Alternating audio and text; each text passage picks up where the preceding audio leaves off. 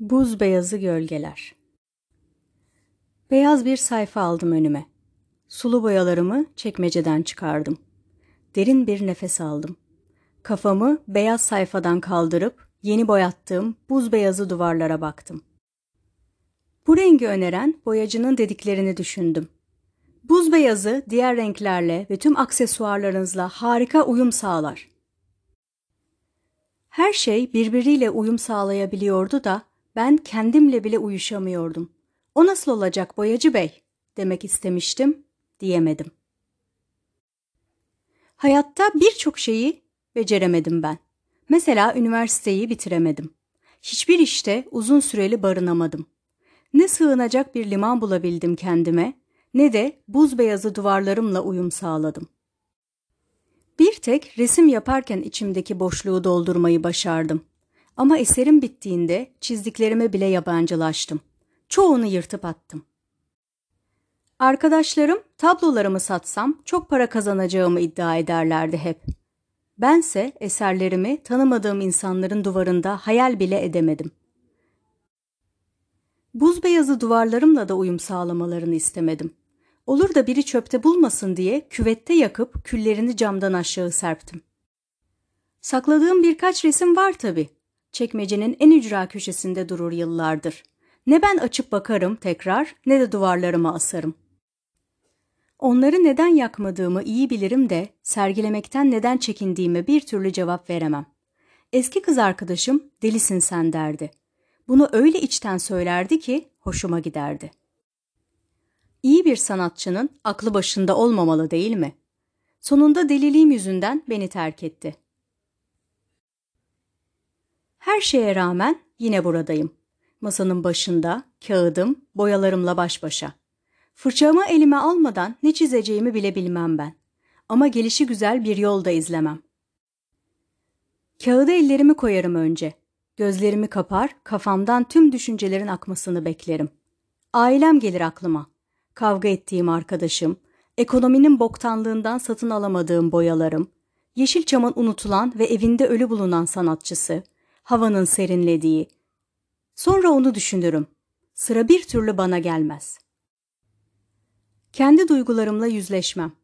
Herkes için beynimde bir yer, bir kimlik vardır da kendime yabancı kalmayı tercih ederim.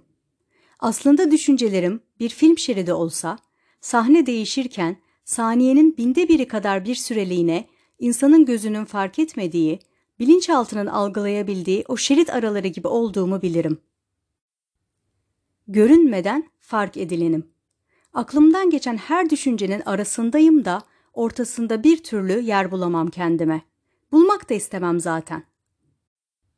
Gözümüzün görmeyip içimizin en derinine işleyen, sevdiğimiz renkleri düşününce aklımıza bile gelmeyen bir renk gibi. Topraktan gelip toprağa döneceğimizi bilmemize rağmen denizlerin ve gökyüzünün mavisine, ağacın yeşiline özeniriz de hiçbirimiz bize hayat verenin rengine bürünmeyi aklımızdan bile geçirmeyiz. İşte tam da bu yüzden fırçayı ilk kahverengiye batırırım. Ne çizersem çizeyim, ilk fırça darbesine kahverengiyle başlarım. Ağacın gövdesini çizmek için beni terk eden sevgilimin saçının tonuna en yakın rengi bulana kadar çabalarım. Gözlerinin yeşiliyle yaprakları boyarım. Sonra dudaklarını hayal ederim. İşte o an gitmeden önce son söyledikleri gelir aklıma. Doğru dürüst arkadaşın bile yok. Bana öylesine bağlısın ki anan mıyım, baban mıyım, dostun muyum, kardeşin miyim ayırt edemiyorum. Ben sadece birinin sevgilisi olmak istiyorum anlıyor musun? Kimseye analık babalık yapmak istemiyorum. Anlasana seni aldatıyorum diye haykırmıştı gül kurusu dudakları. Susmuştum. Arkadaşlarını düşünmüştüm. Etrafına topladığı onca işe yaramaz boş kalabalığı. Öldüğü zaman cenazesinde bolca seyircisi olacağı kesindi. Bir sürü tanıdığı olacaktı da kendine yabancı ölecekti. Herkes gibi bunun farkında değildi. Ağacın yanına bir mezar taşı çizdim. Üzerine sevgilimin adını, kendi soyadımı yazdım. Ressamların çizmekten neden vazgeçemediğini bir kez daha anladım. Mezar taşına uzun uzun baktım.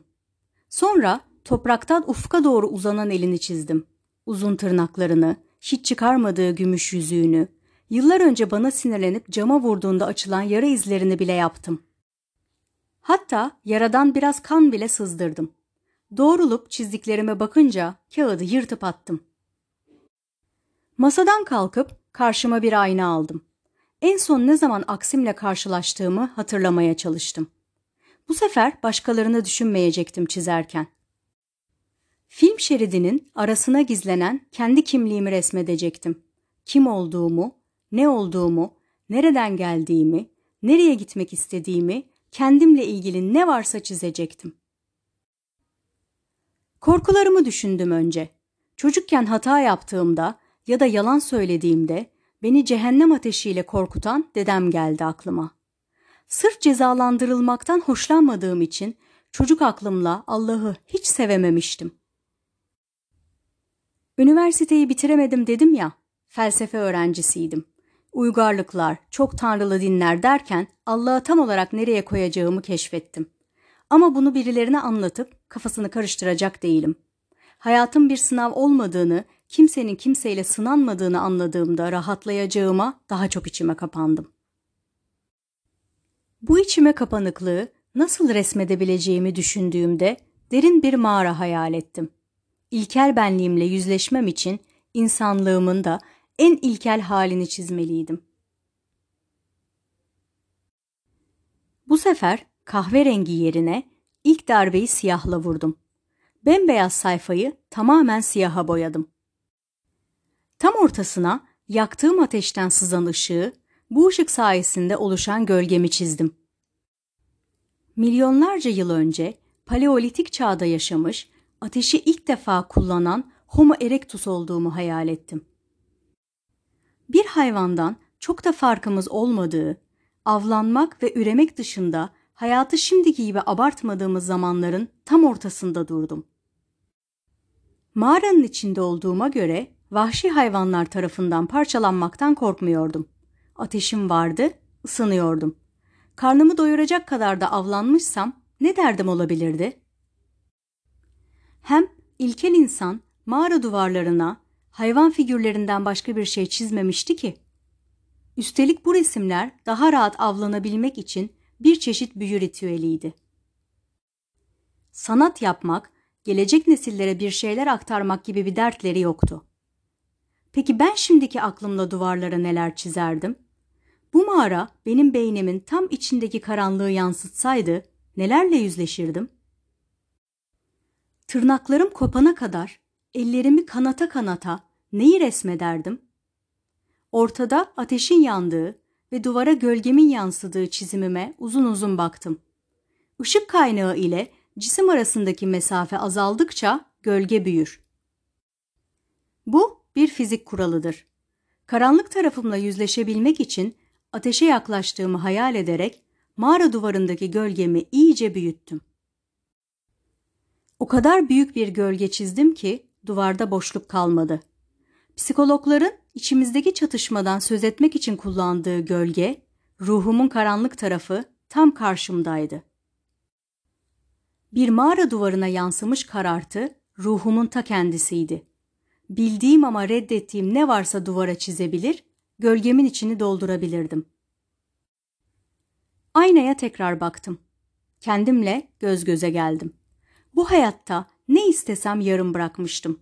Hayallerimin asla peşinden koşmamıştım. Yorgun olduğumu düşünüyordum ama sadece tembeldim.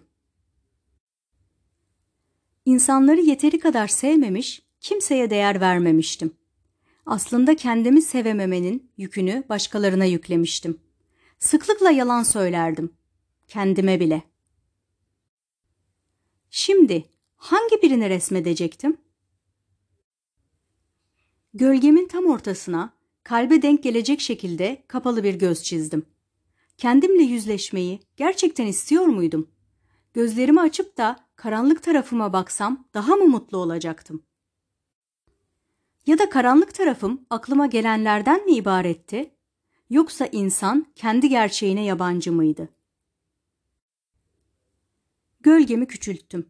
Hatta o kadar küçülttüm ki Mağara duvarında bir çift kapalı gözden başka hiçbir şey bırakmadım.